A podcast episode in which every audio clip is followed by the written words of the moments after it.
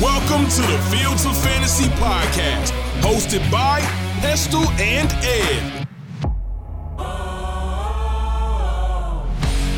And welcome to the Fields of Fantasy Week 10 Fantasy Show. That's right, Pestell's back, referring to himself in the third person. How are you, Ed? Uh, I'm very well. Yeah, I'm a lot more talkative than Tom was in the introduction, but that, that's very much a persona he's created. Did you miss me? Yes, That was yes, nearly a no? Yes, I, we missed you. I- it's very hard leading the show. I, I've got a newfound respect for you. Well, thank you very much. And obviously, you respected me immensely already, I hope. So, yeah, I was away last week, very much enjoyed editing the show. My first time as a listener to our show. That was very exciting. How did it sound? Not as exciting as normal. Usually, it's far better. But Tom and you will do, is what I'll go for. Is Oh, that, is, could we put that as a review on the Apple podcast? Yeah, if, uh, in fact, if everybody, if you could just quickly pause the podcast uh, in a moment and go on, put a five star review, but then in the comments, if you could put Ed and Tom will do, we miss Pestell, that'd be appreciated. We'll take a little pause now.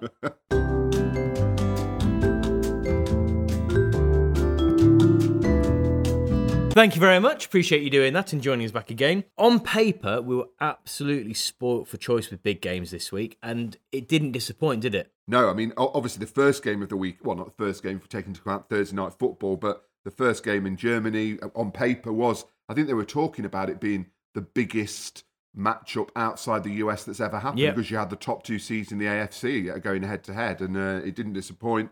But then it was it was the games that you didn't ex- I certainly didn't expect the Texans against the Bucks to be an absolute I mean Scott Hanson was almost lost for words, wasn't he? Which is a rare occurrence. rarity. He couldn't believe what was happening. I mean, what an ending to that game. I have a sneaky suspicion we're talking more about that game, mainly because uh, we've prepared our notes and research, so we know we're talking a lot about that game. I had a really up week for fantasy this week. I won four out of my top five league matchups and 10 of my 14 main leagues I refer to them. That's the week I badly needed for the last few weeks. I've had a couple of down weeks recently. This week was one of those weeks where all the players I've been in on in the drafts and all the moves I made on the waiver wire paid off. So I'm taking it this week as a win on the whole for me. How did your week go? Well, I'm, I'm assuming, before we can move on to my week, I'm assuming you've just dropped Miles Sanders and Danny Jones in every league. Uh, no, I, Daniel Jones, for some reason, I've put him on my IR spot. I know he's not going to play, but he's going to be sit there. Miles Sanders, I'm going to give it a week or two just to see if he does forge a role post injury. There might It's not looking good, though. No, yeah, I mean, I had a, a solid week. Uh, I was talking to you earlier. There was a couple of leagues where really close leagues, like in our top money league, I lost by about point uh, four, and then I beat you in our big one, which is how many teams? Twenty four. Yep, 24 teams, yep. by point eight. So some really close ones, one either way. Uh, I'm, I'm hopeful. I think I said last week of maybe half a dozen playoffs, which should be which should be nice. What I've looked at this week for our little intro to the show is some interesting stats on pre waiver action from the NFL fantasy site. So we use Sleeper for all of our leagues, and this is the time where you're looking at your waiver wires. You look at the players that are trending up and down at the moment.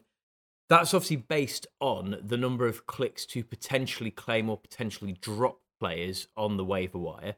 And what the NFL fantasy site do is they actually just publish those numbers of the number of potential adds and number of drops. Oh, so sleeper, it's more a trend thing, like who's Yeah. looking at that player. They just show the up and down and who is. I think it's based on the same numbers. They just don't publish the actual numbers. right. What I found really interesting though is the most dropped players. I'm going to go through in reverse order the top five. Daniel Jones, Yeah, obviously. obviously. Uh, Josh Downs, I think a little bit ruthless. A bit harsh. I mean, I, I haven't read much about his injury, but uh, unless it's a serious one, and I've missed that. Darrell Henderson, I think that's very much a response to the Rams in general, isn't I it? they- the Rams looked so bad, didn't they? Cam Akers. We'll talk about Cam Akers uh, shortly, but once again, understandable with him being out for the rest of the season. Yeah. Number one is the epitome of just how fickle the hmm. fantasy community are.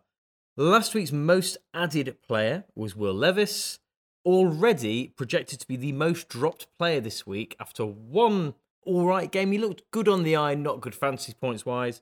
Will Levis is due to be dropped in more leagues than any other player. I mean, the only explanation I can give for that is that so many people added him, and maybe quite a lot of people have thought, "Oh, I don't actually need him," or uh, "I Yeah. actually just got carried away." Because, but or as you say, there's just too many fickle people out there. Because, yeah, you're right. He looked good, but didn't didn't have the same sort of points total as he did the previous week. If you got a bona fide QB one and you maybe picked him up because you wanted to put a waiver claim in, then yeah, you're never going to play him over a Mahomes, a Jackson, a Hurts, etc.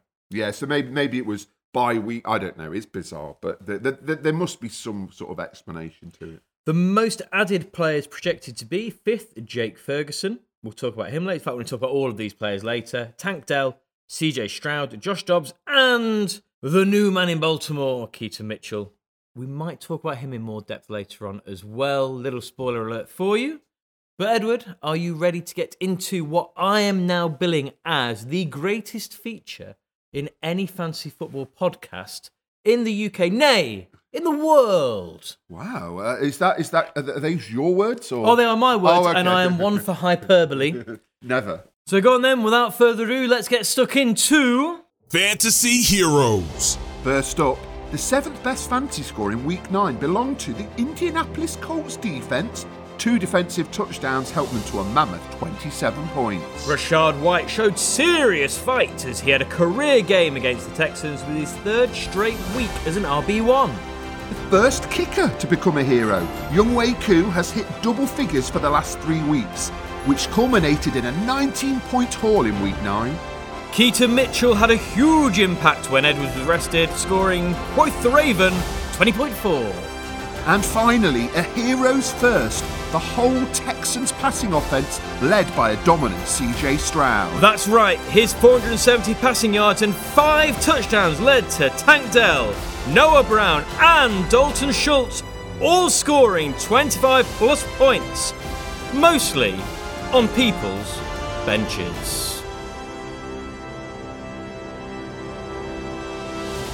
And we'll get more into the bench implications of those scores shortly, but would you like some negativity, Edward? I think it's probably my more favourite bit.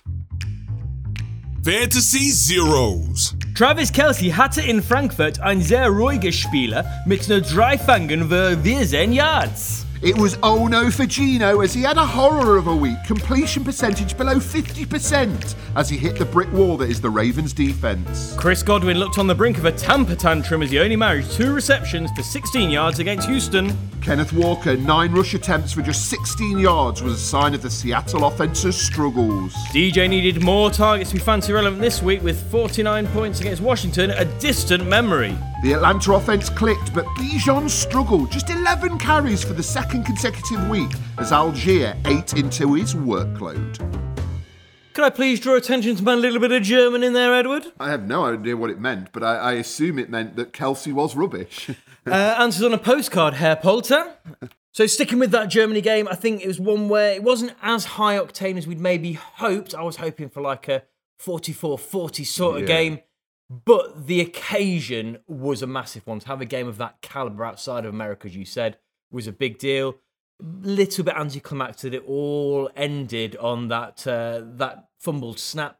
Yeah, I think it was it was a solid game. It was a good game in the sense that it went one way. It looked like it was going to be a washout, and then it came back. Uh, but yeah, to see all those superstars in, in in a European country was phenomenal. Travis Kelce had his worst game since week one, 2018. A long time. Are we worried? Uh, No, I think I know- might be. He might be all right. I reckon. No, I thought it was fascinating with the, that first drive of the Chiefs, the, the amount of targets that he's got and the confidence that, that Mahomes has got in them. I think, uh, you know, they managed to do it without Kelce really performing. I think he's the sort of player you can absolutely forgive without hesitation a down week because he's won people enough weeks. The Texans. Discuss.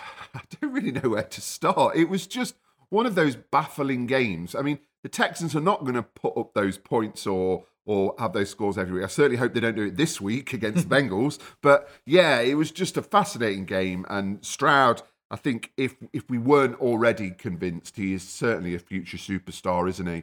Um, and don't know if I dare say this around you, but did you feel a little bit sorry for Baker Mayfield? He looked really, he looked really sad on the sideline. I don't- really sad. I don't think I could create a better situation than Baker Mayfield leading offense to that many points for nothing. Oh, I just felt. I mean, perfect. I think I think maybe over time my opinions towards Baker have, have mellowed, especially as he's been replaced by Deshaun Watson. That I kind of, I just felt, you just looked on the side, you thought, I thought I'd done really good.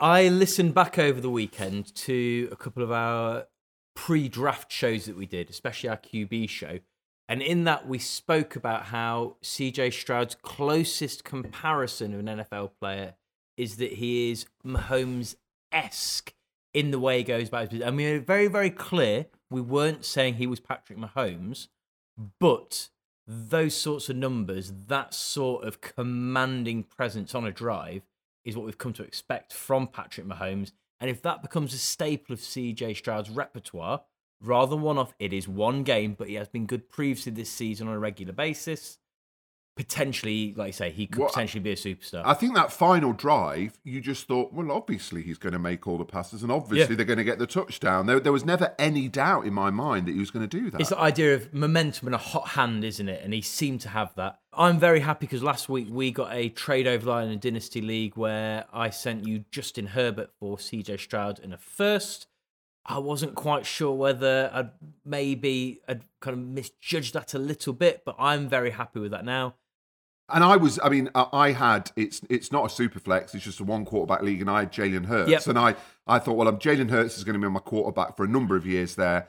Stroud, I need to cash in while he's hot. Maybe if I'd wait waited another week, oh, I would have might been paying more this week. paying more this week, but I was quite happy with that. CJ Stroud rostered in 77% of leagues. Still don't get that. We've been saying for the last few weeks he's under rostered. Well, it will be surely it's going to be 90 odd after this week. only started in 46% of leagues, and his 470 yards is a rookie record, and is also the highest ever fantasy game for a rookie quarterback since records that I could find began. Wow. Um, I will temper that with records I could find, but it was referenced on two other podcasts, so I feel I'm safe on that, requoting that.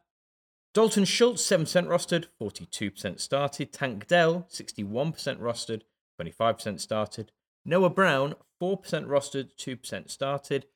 I looked at Noah Brown in a couple of places on Sunday when it's obviously like your free waivers and free agency pickup, and kind of thought, mm, I don't know. I've been thinking about it for a couple of weeks. No, I'm not sure. I feel silly now. Yeah, Um, well, but once again, it's one game. Yeah, I don't think you know. Just a, a little health warning. Uh, we always like to give the Texans will not put up points like that every week. No. It was a freak week, and I'm sure they'll be, build some momentum as a result of it. But they arguably come up against a strong defense this week in uh, in the Bengals, and it will be where interesting. you've drafted them, you don't need players to put those numbers, do you? You just need No, not at all. Anything like that or on its way to that will be exceptional value. Josh Dobbs, solid debut considering he had zero practice minutes, and after we were told he wouldn't play. We spoke about this in our TH Fantasy Football group chat when I said I wasn't buying that he would have no involvement. Obviously, the involvement came through injury, but he was clearly ready to go if needed, wasn't he? Well, well, you say he was ready, but I, I don't think he was. I mean, the, the, the way they've talked about this week, he, he, did, he didn't know some of the names Yeah. of, of the players around him, and that was almost that performance was almost more staggering than than what happens with the Texans and the Bucks because it was just it was just absolutely bizarre how he was managing to make these plays, and he thought he hasn't got a chance. He doesn't even. What was he saying in the huddle? It, it- I- what, he couldn't have been naming plays because you No. didn't know any of them. I can only assume it was a lot of stuff based on trajectories due to his background in legitimate rocket science, Yeah. apparently. You hear him speak after the game, though, and he's clearly a very intelligent player, Mm. both football intelligence and just real world intelligence. And we've spoken before that intelligent quarterbacks do seem to adjust far better than players who may struggle with the way they read the game and things mm. like that. There's been lots of quotes about that's why people like Ryan Fitzpatrick had the career he had. No, he wasn't technically the most gifted, but he was a really intelligent guy and could kind of bridge that gap a little bit with how he read the game. Tua continues to be inconsistent, really, when you look at his fancy figures. And for my money, he's slipping out of the MVP conversation. Yeah, I mean, well, that's interesting, isn't it? I've not thought about MVP recently. Obviously, Mahomes is up there. I think Jackson's in that conversation. Jalen Hurts. Um, who am I missing? AJ Brown. Yeah, it won't go to. It won't go to wide receiver, but I think he's in the conversation. We've said this a few times, haven't we? Well, you've got to say Tyreek Hill as well, haven't you? Won't get it, but are in the conversation, and he should be, shouldn't he? Well, both, like you say. Can I please spend a minute or two talking about the Ravens' offense? Thank you very much, Ed. Appreciate that. Before you well, have yeah, to I'll, say I'll, no. I'll, I'll pop to the loo. They were methodical again, I thought, this week. What I found really interesting on Sunday afternoon, I was listening to um, Move the Sticks podcast, and Daniel Jeremiah was talking about how the Ravens play bully ball on defense. And he also said how they tend to come out predominantly on top against teams that play in the same way.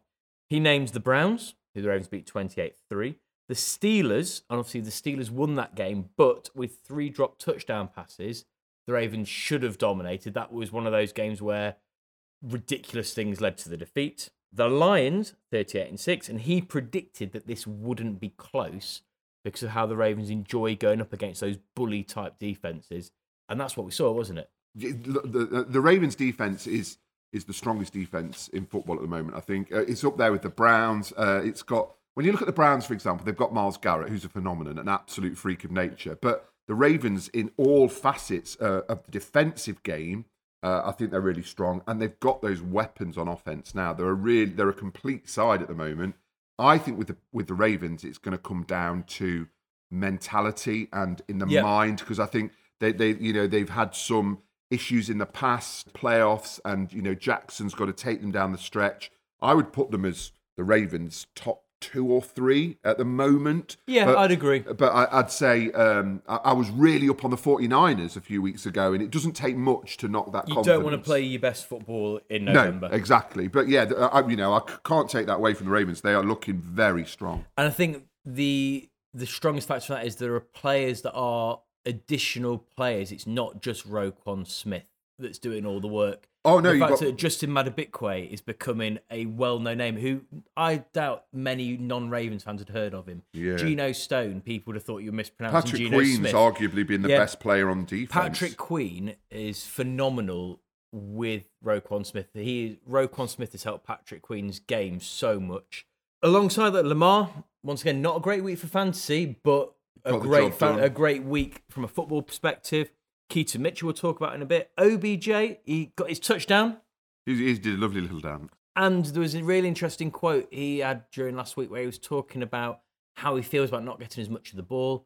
And he said that I don't come here to get a thousand, another thousand yard season. There's eight or nine players that want the ball in that locker room, and we're happy when they get he it. didn't say. If he said that, he's lying. Oh, And I don't. I don't do, think for a second yeah. he wouldn't genuinely mean it, and he wants the ball. I imagine But every a- week. Lamar, please throw me the ball. It's more. a different OBJ to think to say those Yeah, words to the press, though. Gus Edwards only had five carries, but two of those were touchdowns and one was 42 yards. Efficient is the word we can use there. Taysom Hill, moving on, continues to be relevant and had the first time having four fantasy relevant weeks in a row since 2020. That time, he was converted to a QB on all platforms because he was regarded as cheating to play him at tight end. No discussion around that this time round. He's, he's kind of playing every position. He's trying to do a bit of everything, isn't he? He's just taking points from Yeah, every facet of the game. I mean, we've players that are talked about him being inconsistent, but you're right. I mean, over the last four weeks, he's put up decent points, so maybe he isn't inconsistent. Jordan Love was horrific in the first half, then pretty good in the second half. His stat lines definitely make him look better than he's actually playing. I don't know whether he's someone I would want to gamble on in real world football or fancy football at the moment, but he's still time will tell with him, I think. I think he's at least at next season to try to prove things. I might have to give up on Kupp Watch. Yeah, it, it, you referenced it last week. Kupp watch. He's, he's not. What did he get this week? I can't even remember. Uh, 6.8 points. Yeah, he's not going to make that top. I was so confident Kupp Watch could be an actual thing. No, it's, Um, it's died to death. Turns out that the Rams' offense are very dependent on Matthew Stafford's fitness. Who'd have thought that? Rypien isn't a great, uh, great quarterback as well. Who'd have thought that? No. Dak Prescott and CeeDee Lamb over the next four weeks have the Giants, the Panthers, Commanders, and Seahawks. Ooh, nice. Dak was only starting in 65% of leagues this week. Pay attention, people. Like, I don't understand. Dak and CeeDee Lamb have been obviously on this trajectory, I think, for the last few weeks. I have no idea why he wasn't starting 35% of leagues where he was rostered. And their run, I mean, their plug and play for the foreseeable future. It- I've used them this week in our DFS lineup. I don't think they will be affordable as a stack in DFS for the foreseeable future, probably. Tony Pollard also for the Cowboys. He's not what people had hoped for, but also has that same promising schedule. the Cowboys should be running the ball a lot in those games. You would expect those games will be close to done in the first half. You would hope volume would get Pollard over the line. I'm glad that I was out on him as an early running back pick, though, during draft season. No particular reason other than I just felt it was a little bit rich of a price, one we'd not seen lead the backfield. We spoke about Pollard a lot, didn't we, in the preseason? Um, I'm not saying I'm right because he's had some big games still as well, but I just I don't know. No, Maybe he's not quite what- gone off in the way that a lot of people thought he would No. go off. Joe Mixon has been solid since the buy, which also coincides to uh, the time we said make him a sick candidate. He's been very good since then. Back to back touchdown games for his first time since week 13, 2021. He's looking good. He's looking involved, isn't he? Well, he looked, I mean, particularly against the 49ers, he looked absolutely electric. He looked like old Joe Mixon. So uh, they're getting him more involved in the game. And so, you know, I think for the foreseeable, I, I'd stick with Mixon. He's back to being an important player, an important offense, isn't he? Definitely. Tee Higgins week rather than Chase week this week. Drew Sample and Irv Smith got touchdowns. Yeah, it was it was it, it was good to see actually that the over reliance on Chase uh, had had worried me a little bit, but there are other weapons on that offense, and I was pleased for Irv Smith. I mean, he's had a bit of a torrid time at the Bengals, and and he you know a couple of great catches on that touchdown drive. Um, yeah, and Tee Higgins probably his first really fancy relevant week of the season. He's he been looked very, really good as well. He looked excellent. Yeah. Josh Allen is up to 10 interceptions this season. Mm. I think we were saying the exact same thing about the exact same time last season as well. They continue to be a common part of his game. Only four teams have more interceptions. Fourth of the Chiefs. I think Mahomes are more wide receiver related, though, to be honest. And then first, third, Raiders, Bears, and Browns, as expected with a revolving cast, I think. Yeah. He gets by with it, but that's my one question mark over the Bills when it gets to playoffs, it gets to the big games. Could he end up being the reason they've got there, but also cost them those opportunities with that security? I can't remember who I saw what, what show it was this week. I saw a clip on it. You know, the choice between Josh Allen and Joe Burrow, and I can't remember who the pundit was. They basically said, absolutely no question, I'd choose Josh Allen every time. Uh, and the reasons he gave, I mean, I can understand you preferring Josh Allen, but Hmm. to say they're not in the same ballpark is just bizarre. I Yeah, think you know, and that is my when it comes to Josh Allen, it's that big game mentality. Whether he's he's up to it. Chris Olave will hopefully hit his positive touchdown regression, put him in wide receiver one conversation each week moving forwards. He had his first kind of good week with a touchdown, I think, this week. Still, the drops and the missed catches seem to be plaguing us a bit. Hopefully, that will iron out with a bit of confidence. Next question, and this is to Arthur Smith. Hmm. Can we please have Bijan Robinson as advertised, please? We've only really had about three weeks of top tier Bijan, haven't we? I've heard it spoken about in a few places, but it's almost like Arthur Smith has a pet hate for fantasy football and he wants to ruin it for people. On a goal line carry, guaranteed six points for Bijan Robinson. Perfect, that makes him worthwhile putting in my roster. Oh no, let's go for the old uh, jet sweep to John Smith. Don't use Kyle Pitts either. Bijan's snap percentage, I think I'm going to talk about it a little bit later, isn't massively high, and Allgeier is eating into his his workload. So it's odd why he wouldn't make use of such a phenomenal athlete. Is this the same conversation we've had though about Drake London being used at the Falcons, Kyle Pitts being used at the Falcons? Is it just that the Falcons aren't using their players properly? I mean, Arthur Smith surely is doing enough to get binned off at some point soon. He's just got quite an annoying face. I think he's my second least favourite head coach in the league at the moment. Who's my least favourite? Um, oh, I don't. Should I know this? Oh, definitely. Mike Vrabel. oh, right, hate the guy. Oh, oh, sorry, Titans, obviously. Has the Moss Taylor transition happened? I think so. Yeah, we referenced it last week. It's wouldn't drop Zach there. Moss No, at he's all. still- he's Uh, still. However, if you want to trade him away to someone that's still high on him, now's probably your last week to do so. A down week for the grandfather of football, Adam Thielen. I don't think we need to panic yet, though. His No, it's just- numbers it's this becau- week are be- what we'd expect him to get every single week preseason. Yeah, it's because I put him on my DFS lineup. there we go. That- That's, that's the exact reason. It's Yeah. a, a little case of uh, Ed's touch of death on there. Josh Jacobs had his best rushing game of the season. He benefited from the changing of the guard. Do you know how many targets he got, though, in the receiving game? Seven? Zero. Oh. And that was the one thing I was really hoping. That's why I put in my DFS lineup this week because last time he was playing with Aidan O'Connell, he got a job load of targets and nothing this week. Once again, I'm not panicking. I think that'll probably even itself out over the next few weeks. Looking forward to week 10 though. Bye weeks. Big week of bye weeks for fantasy football this week. Chiefs, Dolphins, Eagles, and Rams. Wow. A big week until we say the The Rams. Rams, yeah. Thursday night football, Bears and Panthers. Move those players out of your flex spot or out of your I was going to lineups. say, there's not going to be many players that are moving. Probably out of your lineups, to be honest. Yeah. But we shall talk about a couple of their players later. Injury report. I'm going to get old Malcolm on the blower to get us an injury report sound drop sorted. Daniel Jones, ACL injury and out for the season. And he was just about to turn it round and become a top Oh, quarterback. He? 100%. Tommy DeVito is taking charge. Tommy DeVito, uh, not the lead guitarist of the Four Seasons, uh, or Danny DeVito's son. son. I, I, I, no, he is many- in my head. He looks a bit like him. No, Uh, he's taking charge as Tyrod Taylor is also out on IR. Dallas Goedert has fractured his forearm, so four weeks out, likely placed on the IR. I mean, in a very selfish and kind of non empathetical way, that helps my Devonta Smith shares, I'm hoping. KJ Osborn, concussion as he left the game, so he'll be on to watch going into week 10. Jaren Hall, concussion led to Josh Dobbs joining the game. He was I only think- ever going to be one week anyway, wasn't he? I think that's confirmed now. If he'd had a blinding game, maybe a conversation would have happened, but that's done now. Josh Downs could miss week 10 after aggravating an injury. With re aggravation of injuries, who knows whether he'll be rushed back or not. Christian Watson, back uh, with an injury, a back injury and concussion. He can't seem to catch a break at the minute. I imagine if he does catch a break, it will be of a, an important bone, probably with his look. Josh Palmer, knee injury sends him to the IR. And Cam Akers, genuinely probably the saddest story out of the weekend. It's probably the saddest story alongside Nick Chubb. His Achilles is the opposite Achilles to his last injury, Oh, which, from what I've been reading, and I don't understand the medical science behind this whatsoever, but I've seen several sources saying potentially that's his career. oh, I hope not. Um, running back to an Achilles injuries is bad enough anyway. To have two injured Achilles, I don't know. Is I mean, is someone we've spoken negatively about on the podcast numerous times, but I can't imagine how soul destroying that is to have your career in jeopardy because of a freak injury. yeah, he's, he's been really unlucky with injuries. Um, I'd, I'd also add Ja'Marr Chase to that list. He's got a back injury.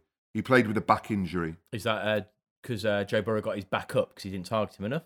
Maybe, Maybe, maybe, maybe. maybe, But he's someone. So to keep Chase is one to watch keep, as well. Keep an eye on him this week. He might not play week ten. Not quite the lengthy list, but a couple of big injuries on there as well. And as always, fantasy football is irrelevant when it comes to the careers of these stellar athletes, but that is what we're here to talk about. So please bear that in mind with your waiver pickups this week.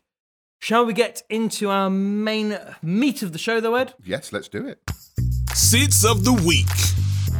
What I've looked at this week, moving away from DVOA for a week, I'm looking at the fewest fantasy points against and the most fantasy points against at each position. So I'm not giving kind of main picks, I'm kind of having a look at a general list of good starts and good sits this week.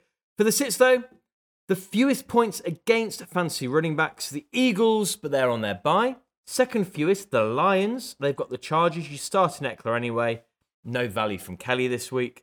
Bucks have got the Titans. Obviously, you're going to start Derrick Henry anyway. Spears, unlikely to give value. Potentially, how your team's been impacted with running back injuries, you may need to start him in a flex spot. Fewest fancy points against wide receivers. I checked this three times. The Jets. Hey, Yeah. really? Yeah. Huh? And they've just given up points to everyone else. They think of the number of low scoring games they've been involved Yeah, in. they've, yeah, they've not been a good team to watch. They've got the Raiders. You're starting Adams anyway in the desperate hope that he gets back to some sort of form. Surely he bounces back soon. Well, we said that last week. I know we'll keep Yeah, saying that yeah. again. Meyers is a risky flex option this week, but one that you might want to take. Is that maybe down to Sauce as well? Is, I mean, is it is it his influence there? Possibly. That's not something I don't think I've looked at close enough, Mm. but yeah, maybe. Second, Browns. They've got the Ravens. I'm probably, you know, that this is a genuine comment when I say anything negative about the Ravens. Probably bench all Ravens wide receivers. They're too unpredictable. One of them will have a flex worthy game. I have no idea who it will be. Fair point. Uh, it's probably Rashod Bateman's turn, Yes. which will probably mean it'll be Nelson Agholor. Yeah. Cowboys then have the Giants, bench all Giants, not called Saquon Barkley until further notice. Who was it? Who was it who did well for me? Wan'Dale Robinson in the big one against you got me some Yeah, decent points right. this week. Yeah. I I'd be very very cautious about starting anyone though this week against the Cowboys. Tight ends, the Browns are the best defense against tight ends. You started Mark Andrews anyway. The Titans, second best defense against tight ends, probably don't chase the big points that Cade Otton got this week. It won't be the back and forth we saw against the Texans, so I wouldn't expect a repeat of that. And then third, the Giants are the third best defense against the tight end. However, I'm probably still going to start Jake Ferguson. He's someone that I managed to pick up on waivers and drafted in a couple of places as well, and he's really repaid that well. We've seen year after year after year the Cowboys get production out of a tight end. It's just often a different tight end. Ferguson looks to have the keys to that at the moment. Giants are in a very different place now as well, but teams won't, probably won't need to pass on them that much either. So I'd imagine you targeting running backs against the Giants for the foreseeable. Who are you sitting? So I'm going back to Cleveland and I'm going looking at Deshaun Watson. And he's still not right after his injury, I think we'd say. And he's only played four full games this season. Uh, he looked good against the Cardinals this week, but he's going to the Ravens. And I think at the moment, I, I just don't, and it's at the Ravens, I just going into there and performing, I just can't see it happening. He's up against, as I said earlier, arguably the best defense in the league right now and he's going to get very little change against the Ravens. So if you've got Deshaun Watson, don't expect any sort of points from this week. And if you've got another option, I'd be considering it, to be honest. So the Ravens are the best defense against fantasy quarterbacks. I'm really, really hoping to see a relentless attack from Madubuike, from Queen, from Smith, from Oweh. I'd love double figures of QB hits in this game. I know, yes, I'm really looking forward to that. Second best against quarterbacks, though, are the Browns. Now, um, Lamar Jackson, you're not going to sit if you've drafted him. No, of course not. But he's so up and down, and you get as many disappointing weeks as you do great weeks for fantasy. I just don't know how. What, I think he only ended up with about eight-ish points last week. I don't even know how that's possible. It's just, I think, just pure running game from Gus Edwards and Keaton Mitchell got all the yards, and I think that's the maturity for Jackson. He's he's not doing as much of the running. It's more the design runs. He's not needing to do as much of those impromptu runs because the offense is geared up better for him to pass now. You're gonna have to take the smooth with the rough, though. I think with Lamar, and then the third best defense against fantasy quarterbacks are the Bills, who have the Broncos. Definitely sit Russell Wilson. However, he's QB 15 on the season. He's had a few decent weeks. I don't think this week will be one of them. But the way the Bills are playing, they could potentially make anyone look good any given moment. No, they're, what they're up to now? Four defeats. Are they five and four now? The Bills, and you wouldn't have thought that at, at No, one definitely stage. not. Right, before we move on, let's have a little break, Ed. Over to Malcolm. Fantasy football is all about collecting the best roster of players. So why not assemble your roster at home with some help from Stateside Sports? With over 30 sports trading card products in stock right now, Stateside Sports is the best place to grab the latest releases in sports trading cards. Collect autographs of your favorite stars, rookie cards of the hottest prospects, and rare super short print cards to make your collection as unique as your fantasy team. Start your search the best way possible. Visit statesidesports.co.uk now. Starts of the week. So most fantasy points against then running backs the Broncos. They've got the Bills. Maybe start James Cook, but I don't think you can expect a stellar performance. The Bills' rushing game is a constant source of fantasy frustration. If desperate, maybe put in um, Lenny Lenny Fournette as well coming in. I Is he think still, you he's still on the practice squad. He hasn't been activated No, yet, is he not? No, I don't think he's been activated yet. James Cook, you should be able to say you're confident of a big game, but it just doesn't seem to happen regularly. This week, if any week, they should do. Panthers have the Bears, maybe Roschon Johnson as a flex once again. I don't feel our matchups for running backs in the really favourite positions are what we would like them to be. Cardinals have got the Falcons. Dear Arthur Smith, please let Bijan Robinson have a good game. To all of our listeners, start Tyler Allgeier because clearly he'll have a dog. well, yeah. Allgeier's a decent shout at the moment. Eagles are giving up the most points to fantasy wide receivers. This is why I thought I got the Jets and the Eagles the wrong way round on the best and worst, but they're on their bye, so no need to fear. Second most fantasy points against the Bucks. Uh, They've got the Titans, so starting Hopkins definitely, especially after a down week against the Steelers, you'd expect him to have a big week to bounce back. Third, the Chargers have got the Lions. Big game on the horizon for St. Brown. Josh Reynolds may have solid flex value too. Tight ends, the Bears are the worst against fantasy tight ends. They've got the Panthers, Hayden Hurst, and maybe a cheap DFS play. Bears Panthers Thursday night football. They must. They must have desperately. Is there any way we can change that? Yeah, Is if they were doing the flexing out, yeah, they would they'd be be looking at this, flexing that right out. Yeah. Second worst against tight ends, the Texans. So Smith or Sample. No, ne- neither. To be honest, I don't think you can trust either tight end. But I mean, you've also got to throw Tanner Hudson into the Yep. mix as well. So if you're going to go with the tight end, One of them will get you 10 points, but who? possibly, I don't know who. Yeah. Third, Broncos have got the Bills. Dalton Kincaid is locked and loaded, and he also has the Jets next week, who are the worst against tight ends adjusted for strength of schedule. Mm. So he's got a pretty good couple of weeks. I think he'll only increase his stock value. If you have plans to try to trade for Dalton Kincaid, this is probably your last possible week, and even then, he's going to cost you. QBs, worst defense against fantasy QBs, the Chargers. Goff should make it four games in a row with 270 yards and should be a top 10 QB again this week. Second, Commanders got the Seahawks. Gino has an opportunity for bounce back game. He's got to do it soon. He's been disappointing for fantasy apart from weeks two and three. You'd expect him to have a reasonable return this week, though. And then the Eagles, again, they're appearing everywhere. The Eagles are on their bye, so no need to worry. Who are you looking at for your starts of the weekend? Uh, well, I'll just mention last week that I, I recommended Rachaad White. So, You did? so can I just job. uh, give myself a pat on the back? I also recommended Diontae Johnson uh, for Thursday night football when you heard it on Yes. Saturday. So I can only apologise for that. This week I'm looking at Chuba Hubbard. It's Chuba Hubbard, isn't it, or is it Chuba Hubbard? I don't know. I always say Chubba. I say Chuba because it sounds better. Chubba Hubbard. Chuba Hubbard, but I've heard it Tuba Hubbard, and I don't like that. We'll email him. Yeah, Chuba Hubbard. Um, I mean, he's he's been ordained as hot hands in Carolina uh, as he's usurped your best friend Miles Sanders as RB one. He's averaged 15 or more touches the last three weeks, and he's definitely worth the flex spot as he comes up, as we've discussed, against the Bears defense, who have very much flattered to deceive. And they've had a particularly poor couple of weeks of the Bears defense. So, so I think if you've got Chuba Hubbard lurking on a bench, I think you should maybe plug him in and play him this week. Yeah, I'd agree with that. He's someone I've targeted in DFS for the last couple of weeks. I think that real good value is probably going to dwindle a little bit from him as far as his cost goes. He's made the most of Sanders not having a phenomenal season, hasn't he? Very much so. Fire From the Wire.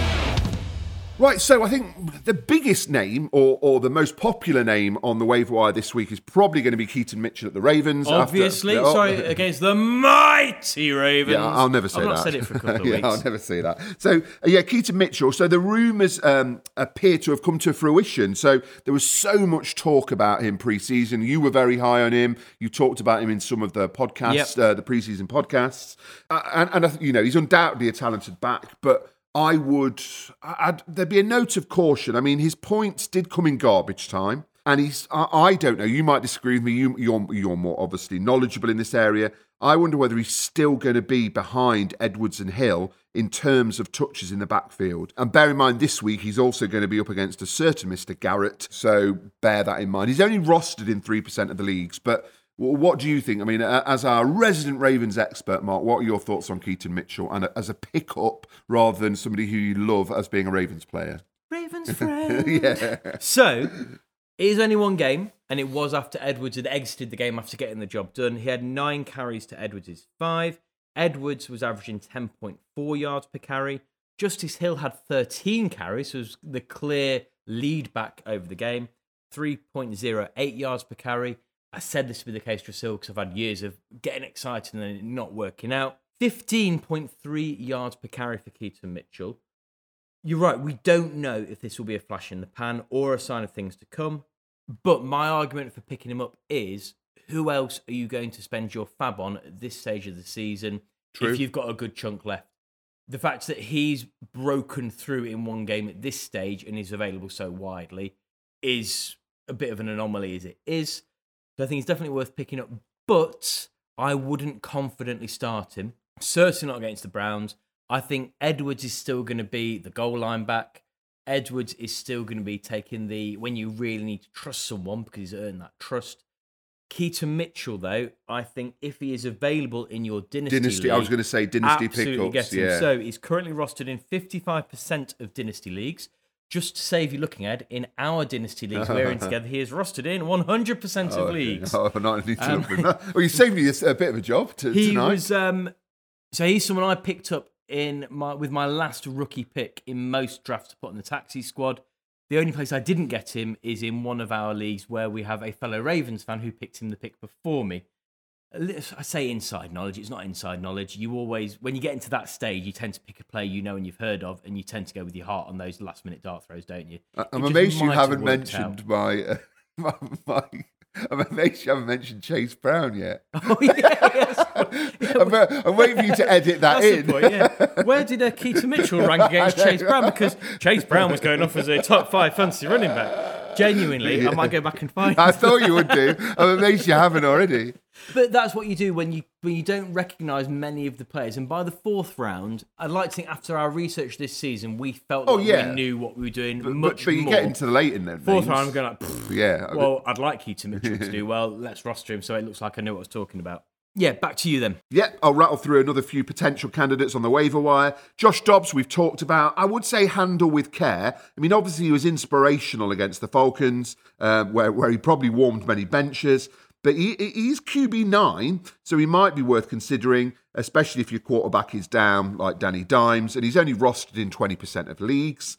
Noah Brown. Now, he almost doubled his season total in week nine in his game of the season against the Bucks. He was 100% receiving, six of six.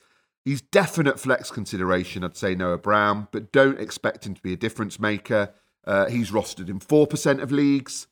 Quentin Johnson. It feels like we always talk about him, but Johnston. Johnston, sorry, Johnston.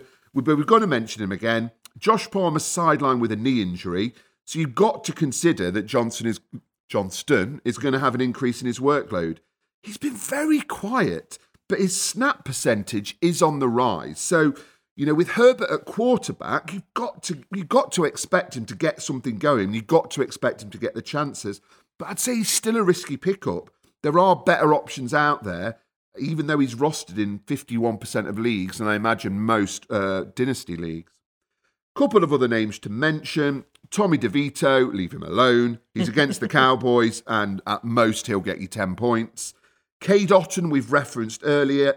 Don't get carried away with Cade Otton. It was a bit of a freak week in fantasy for him this week, uh, and it, I don't think he's going to get two touchdowns every week. Finally, we're going to mention him. Dangerous Baker Mayfield. We're going to mention him again. Very dangerous. Uh, is he worth considering? He's currently QB 16 overall, which surprised me. Uh, and the last three weeks, he's been QB 11, QB 10, and QB 7. So he's put in a few decent weeks. He's not throwing picks, lots of volume, and he's got some reliable receivers. So he might be somebody who's available if you're having quarterback problems. As much as I dislike him, you're exactly right. He's someone in one league that, I mean, at the time of draft season where I'm drafting about three or four leagues, I'd lost track in one draft I was in, forgetting it was a super flex best ball, and realised I'd got to about the eighth round and there was hardly anyone left for quarterbacks, and I was left with Dangerous um, as my second QB. It's worked out all right because he is actually putting some decent numbers up. So, yeah, certainly you can't dismiss him. However, public service announcement CJ Stroud still available in 23% of leagues. That's that threshold that we know we're not going to find him. But if you're in a more casual league, you could pick him up. You should have already picked him up. We've mentioned it every week now. but yeah, he's definitely worth looking at. Kyler Murray set to return this week, currently only rostered in 61% of leagues. I have no idea why he's not rostered on IR spots across every single league. I know he's in pretty much all of our leagues. I think I've got him on IR in two leagues, yeah. So with QB injuries, I thought both those would be higher. I'm assuming they absolutely will be by the time waivers pass tomorrow morning. Right, now it's time to educate our listeners. Fantasy Basics. So this is a quite a quick one this week. Trade deadlines. Trade deadlines for most leagues are in week 11. Now, you and Tom mentioned this last week about make sure you're getting those trades done. Dynasty, especially. At Our dynasty leagues, we don't tend to operate trade deadlines because we know who we're playing with. We know we can trust there's no collusion that going on. But if you are looking to make a playoff push or you are looking to try to give yourself the chance at that championship, this is where it's worth looking at the players on your bench. If you are too heavy at wide receiver, too heavy or running back, don't worry about helping out someone else.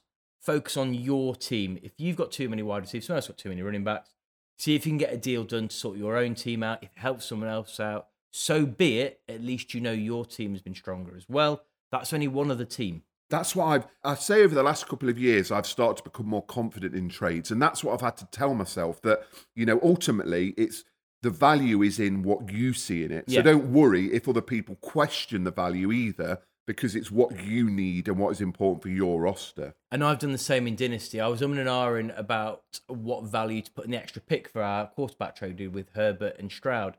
And I thought, well, should I? Will you definitely accept it if I go for this or that? I thought, well, do you know what? I'm I'm happy with that. It's one of those I think that you could argue it either way. But if it's a deal you're both happy with, it doesn't have. Don't sit there with trade cows saying, "Oh, actually, you need to give me an extra seventh round pick, ten percent now." If you want to get the trade done, you want a player, go and get that player, especially in Dynasty. Like for me, I'm happy now. I've got CJ Stroud potentially locked in for the next five, six years or beyond for my fantasy team. I'm happy. I'm not going to get in three years' time and go, oh, but who could I have picked up with that extra pick? It's not relevant, is it? So yeah, be having a look at that. What we also want to talk about is Fancy Base will be in revamped from next week onwards. We're going to have some guests on to join us, and potentially we have some of those longer conversations. We may put out a little mini pods as well for some Fancy Basics. Exciting. Next week, coming over from the DFS show, we've got uh, Mystic Mark Watson joining us. Oh, Mystic Mark. So we're going to be talking about some tight ends next week. So I'm recording that later this week. So we'll have a little bit of a treat for you from Mark Watson next week. However, Ed, would you like to get to your favourite part of the show? Oh, I suppose we must. Fantasy props.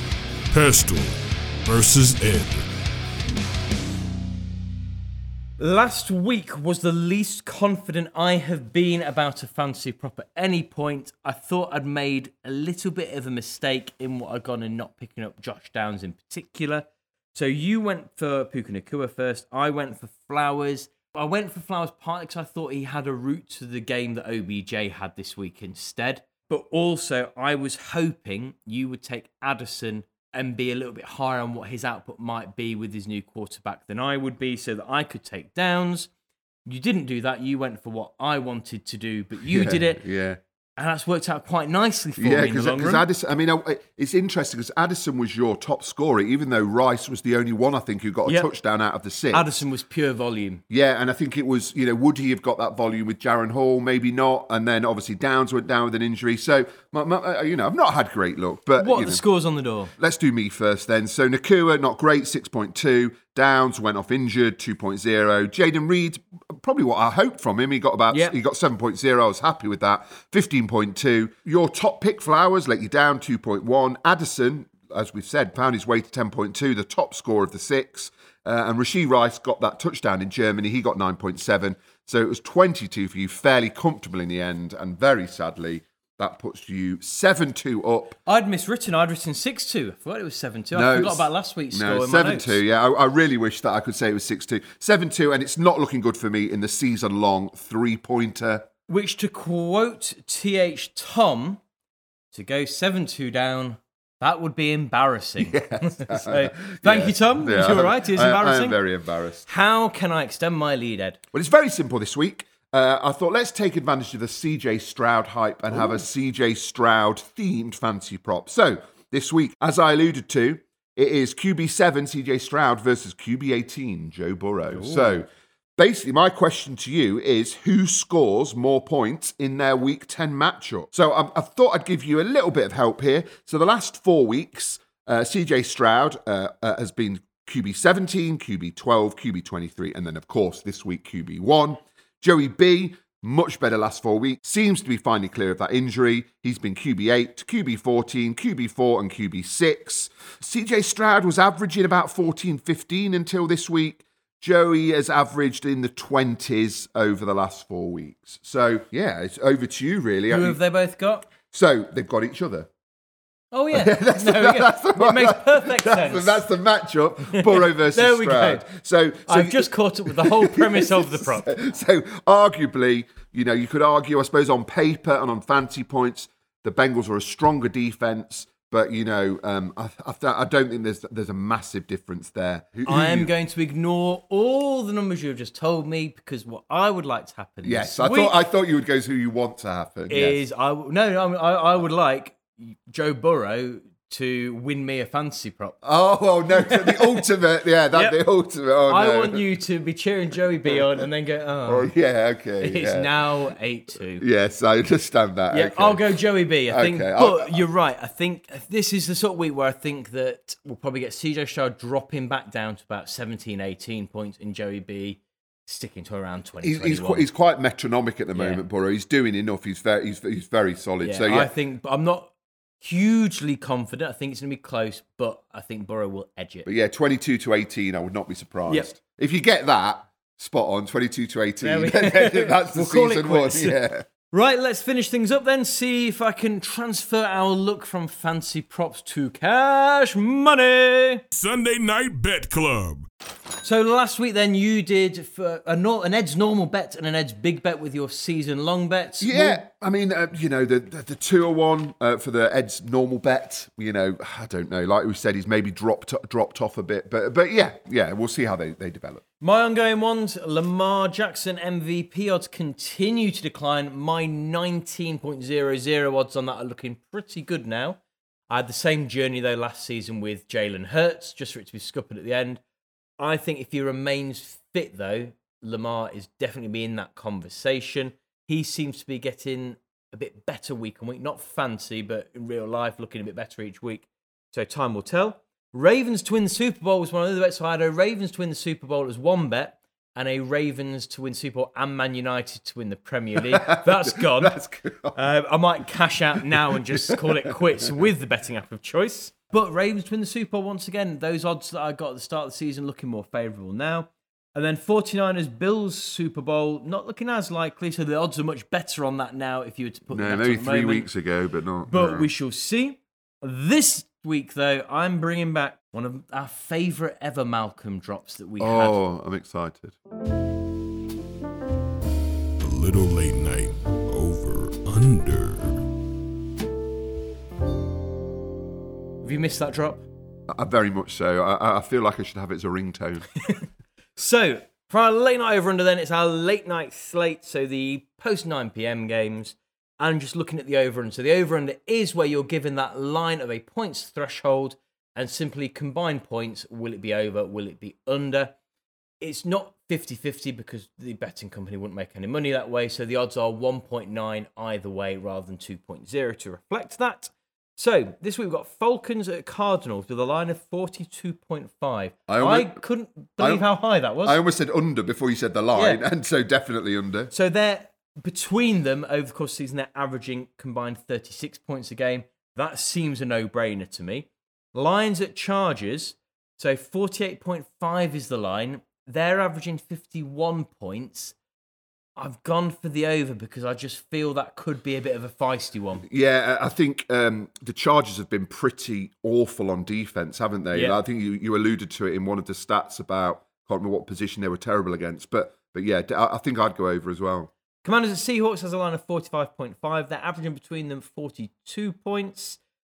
Ah, This was the toughest one. I couldn't make my mind up either way on this one. I've ended up letting the current averages determine it for me, and I've gone for the under. Yeah, I think you know That's the one I'm not confident on at the, all. the Seahawks will not be as bad against an inferior defense that the Commanders are, but um, but yeah, I think I'd probably sneak with under there. and then Jets at Raiders. Once Under. again, I'm not sure what the line needed to be for me to go under.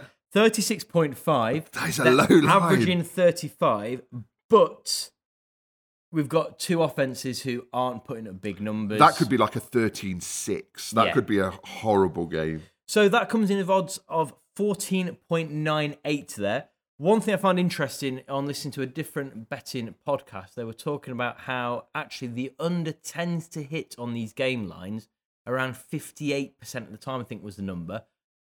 Because obviously you're going to go probably 50 50, but the way that people are often positive when it comes to betting, often bet on the own outcomes they want to see. So more people bet on the over. Um, so yeah, that's why the under tends to come in a little bit more on that. So we've gone for three unders on there. I think we're in agreement on that as well, aren't we? Yeah, I think I'm. Yeah, so three unders and over. Yeah. Magnificent. So that is all for this week's show. Hopefully you enjoy another week of stellar NFL action. We'll be with you later in the week for Fantasy 5, and then next week with a bonus little feature said with Mystic Mark Watson joining us as well. But that's all from us for today's show. Ed, can you call the lifting, please? Malcolm, take us home. You have been listening to Pestell and Ed of TH Fantasy Football. For more content, follow TH underscore fantasy underscore NFL on Instagram and Twitter.